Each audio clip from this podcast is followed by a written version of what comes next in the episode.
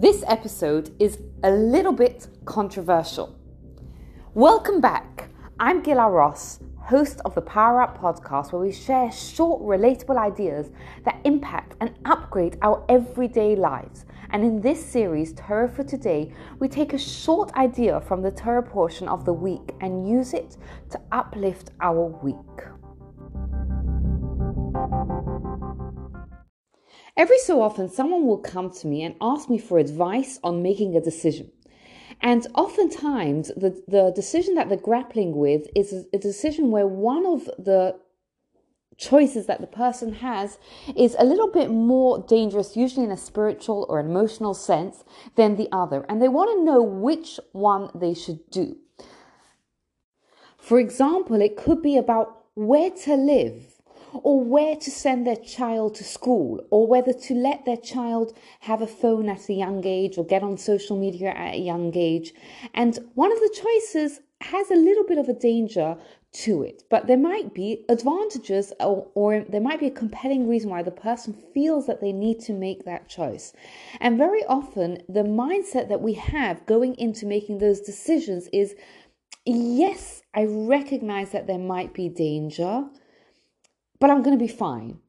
So, what I want to discuss today is what should our attitude attitude be? Should we go in with a positive mindset, saying, yeah, it's going to be fine? Or should we go in with a less positive mindset and recognize the dangers that they are? So, here's the thing. Towards the end of life of his life, Moses talks to the Jewish people and he gives them rebuke. What's fascinating about it is he teaches us how to give rebuke, how to tell people off, because he goes through all the different places that the Jews went, that the Jews stayed when they were traveling through the desert.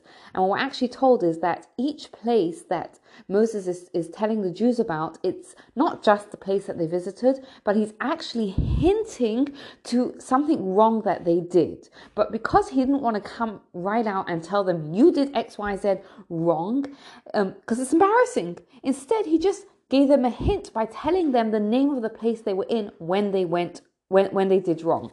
So one of the things that the Jewish people did wrong was that they built the golden calf and he uh, he hinted to the golden calf by using the name Dai Zahav, which means more than enough gold.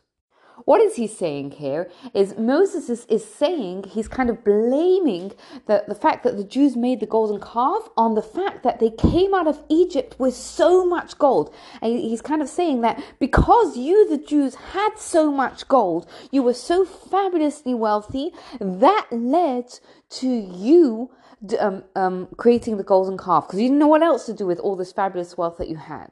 Which bring which begs the question: Hold on a second. If the golden calf was a result of the Jews being so fabulously wealthy. Why were they held accountable? Why did God complain that they did it? If it was, you know, if it was beyond, you know, it was, it was just a natural result of what has happened. So here's the thing. Moses is telling us what our attitude should be like. Because, of course, the Jews could have overcome that uh, test and they could have prevented themselves from building the golden calf. But they have to recognize the fact that they were fabulously wealthy was challenging. It could lead to challenging. And that's kind of the attitude that we have to have. Before we walk into a situation, we need to have that attitude that, oh my goodness, you know, I don't know if I'm going to pass this if we're going to walk into a situation which is spiritually dangerous right or is is can be compromising us in, in other ways we ha- we cannot go in with the confidence i know i'm going to be i'm going to be fine. Instead we have to assume that we're not going to pass. And what happens when we do that? We look at things differently.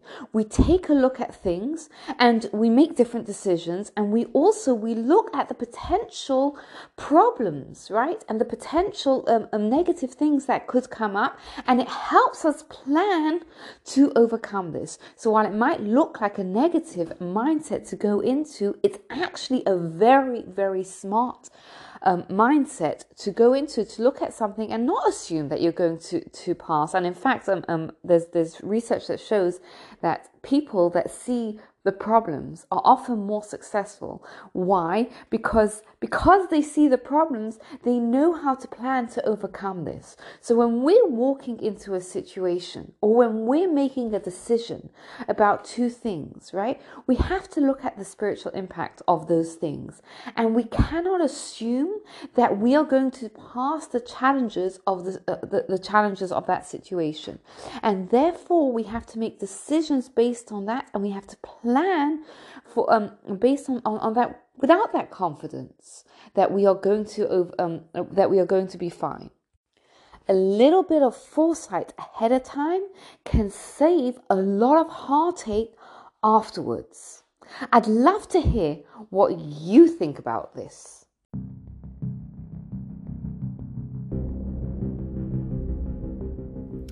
Thank you for taking the time to listen. I'd love to hear if this resonated with you. And if you'd like to discuss it further, you can get in touch with me.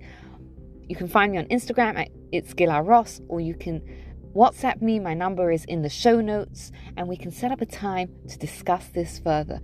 Thank you for taking the time to listen. Have a wonderful day, and please take a moment to rate, review, subscribe, and share this podcast to anyone else who would benefit from it.